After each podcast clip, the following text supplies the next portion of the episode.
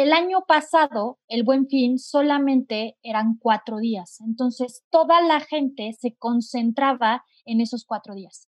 Este año, al ser del 9 de noviembre al 20 de noviembre, logra pulverizarse todo esto.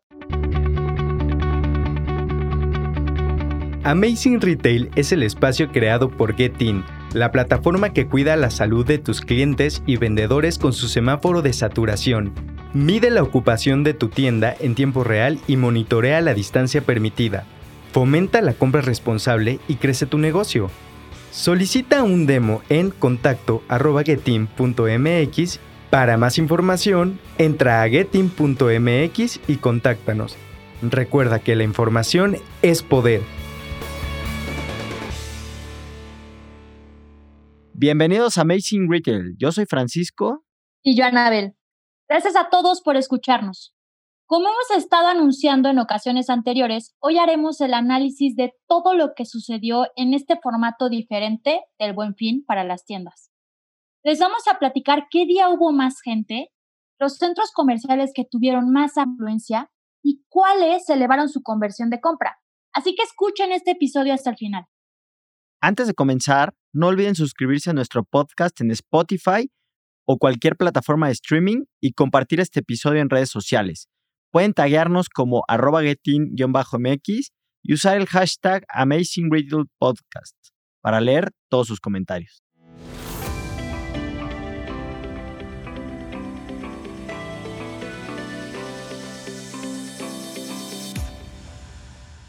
Frank, para comenzar, es importante decir de forma general que esta edición ha impactado de forma positiva a las tiendas, pensando solo en el desempeño que el retail ha tenido en este 2020. Y esto es una muy buena noticia, ya que este buen fin, comparado contra semanas anteriores desde julio, fue muy bueno.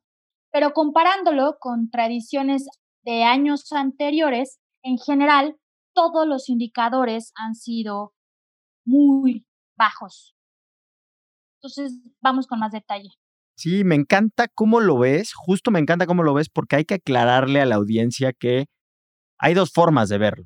Si le sirvió al año 2020 el buen fin en, en este nuevo formato de buen fin, si ayudó a reactivar la economía, y también hay que compararlo contra el año pasado. Y de hecho hay que comparar los cuatro días que duraba el año pasado el buen fin contra los mismos cuatro días que tomaremos de este año para seguir evaluando si el buen fin sigue creciendo no sigue creciendo, si este formato lo que hizo fue pulverizar el tema de, la venta en 11 días que, duró, ¿no? En dos semanas prácticamente. Entonces, justamente es lo que, lo que vamos a revisar más adelante. En esta misma línea, Frank, vamos primero a comparar qué pasó en estas dos semanas del buen fin versus semanas anteriores a partir de julio 2020. El primer indicador es que en el buen fin logró aumentar 76% la afluencia en centros comerciales, mientras que las visitas subieron solo 31%. En este mismo sentido, en estas semanas, las ventas subieron 85% y se realizaron 49% más transacciones, los cuales ayudaron a que se elevara el ticket promedio un 24%. Y se logró vender 56% más de artículos comparado a todo lo que llevan abierto las tiendas desde COVID. Y como lo comentábamos en capítulos anteriores, desde octubre hemos visto cómo ha ido incrementando esta intención de compra. Y si ahora nos vamos a analizar año contra año, y aquí me gusta aclarar cómo lo hicimos, y para calcular estos indicadores solo comparamos en este año son los cuatro en medio contra los cuatro del buen fin del año pasado, que históricamente han sido cuatro. Y lo que vimos fue que para este 2020 hubo una disminución en cuanto a los paseantes, al tránsito de personas de un 11% en los espacios comerciales. Las visitas también cayeron y aquí la caída sí fue dramática, de un 63%. Esto a lo que nos llevó fue que hace, a que se realizaran 60% menos de ventas. Y obviamente esto es una cadenita, las transacciones también disminuyeron en 57%. Que algo aquí importante que hay que recalcar, que era algo que comentabas al principio, es que el año pasado, el buen fin, solamente eran cuatro días. Entonces, toda la gente se concentraba en esos cuatro días. Este año, al ser del 9 de noviembre al 20 de noviembre, logra pulverizarse todo esto, tanto en visitas, compras. Entonces, por eso al compararlo, sí se ve una disminución muy importante.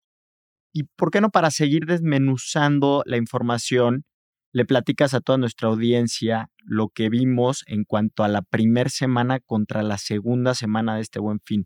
Ya solo hablando de este buen fin, pues obviamente seguro tuvo cuál fue el día más alto, o cuál fue el top 3 de los mejores días, qué pasó la primera semana contra la segunda. Por ahí tú mencionabas, y, vale la pena estarlo recordando, que, hubo un puente por en medio, ¿no? Hubo un día de asueto, un lunes, que no fue día laboral, lo cual también te incita pues a salir de casa con mayor facilidad, ¿no? Entonces, ¿cómo, se comportó este buen fin? Claro, Frank, lo que hicimos fue tomar de lunes a viernes de la primera semana y compararlo contra el lunes de a viernes de la segunda semana. Y básicamente la segunda semana fue mucho mejor que la primera. La primera razón es porque el lunes del puente que estás comentando cae en la segunda semana. Ese lunes ayuda a que le vaya muy bien. De hecho, el mejor día de todo el buen fin en términos de afluencia fue el sábado 14 de noviembre y el que más representó ingresos. Y en segundo lugar es el 15 y el tercer lugar es el lunes 16 que como bien lo comentas, justo son los días del puente y son los días más fuertes en esta edición del Buen Fin 2020.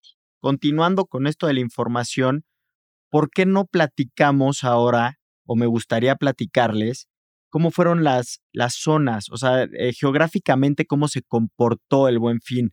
Y lo que vimos es que en cuanto a afluencia, los estados que presentaron una mayor afluencia fueron Sonora, Baja California e Hidalgo. Pero si hablamos de conversión de compra, tenemos que, mencionar aquí como en primer lugar a Campeche, Baja California, que vuelve a repetir, y se suma como el tercer mejor estado con conversión de compra Baja California Sur. Aquí me gustaría aclarar, recuerden que es conversión de compra es de la gente que entra a las tiendas, la que está comprando, la que convierten. ¿ok? No necesariamente estamos hablando que fueron los estados que, que, más tuvieron gente dentro de las tiendas ni nada por el estilo. Estamos diciendo que convirtieron muy bien. Y ahora, para verlo ya más detallado en centros comerciales, los que tuvieron mayor afluencia fue Forum Buenavista, Antea y Mundo.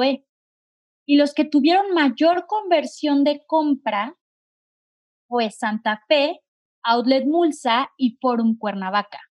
¿Y por qué, por qué es importante irnos paso por paso? Porque hay que entender un poco de lo general o lo que a nosotros nos gusta a, lo particular. Y aquí ya me gustaría también entrar a platicarles el tema de las industrias. ¿Cuáles fueron las mejores industrias durante este buen fin? Vimos que dos industrias destacaron, que fueron la de accesorios y ropa cara. Nosotros siempre dividimos, ¿no? Porque ropa podemos hablar de... Marcas de lujo. De lujo. Entonces aquí hay que aclarar que vamos a hablar un poquito de ropa cara, que les fue muy bien en este buen fin y, es buena noticia porque les ha ido mal históricamente. Eran industrias que les estaba costando recuperarse, pero desde octubre estamos viendo sobre todo que la ropa cara, las marcas de lujo, están teniendo una recuperación muy favorable. Por otro lado, tenemos la industria de ropa, la cual sí logró incrementar sus ventas más del 50%, pero fue la que menos incrementó su conversión de compra.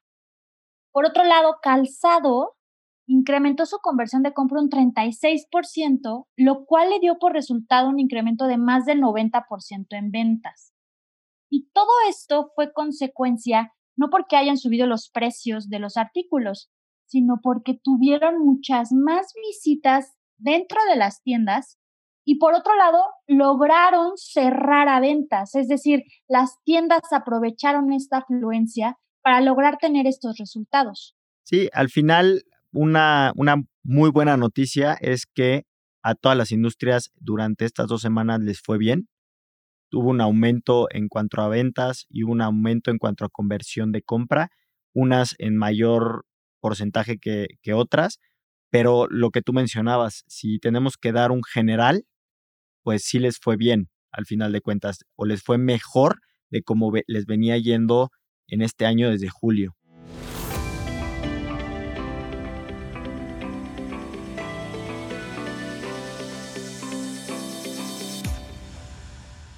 Sí, yo creo que para cerrar este episodio, Frank, yo puedo concluir, no podemos comparar este buen fin, esta edición, contra el buen fin de los años anteriores, dado que es completamente distinto en términos de cuántos días fueron y pues la situación que estamos viviendo, pero comparándolo contra todas las semanas anteriores de este 2020, a partir de que abrieron, dada nuestra situación, fueron muy buenos resultados. La gente estuvo ahí la gente tenía una intención muy alta de compra y todas las tiendas lograron aprovechar esa intención de compra para cerrar a venta. Sí, y a mí lo que me gustaría resaltar, ya para también cerrar este episodio, es que todos los que vivieron, sufrieron de alguna manera este buen fin, tome nota. Al final de cuentas es muy importante medir qué pasó tanto para bien como para mal porque recuerden que el año no ha terminado y se viene una temporada que históricamente es muy buena para el retail. Y hay que ver qué hicimos bien. Nos da un gran preámbulo este buen fin para poder replicar ciertas estrategias y cerrar el año lo mejor posible. Pues hemos llegado al fin de este episodio. Es muy importante que compartan este capítulo porque toda esta información es muy útil para todas las marcas con tiendas. Sobre todo porque ya estamos prácticamente en la temporada de diciembre y este comportamiento sin duda es un parámetro muy importante para analizar y reajustar las estrategias de fin de año.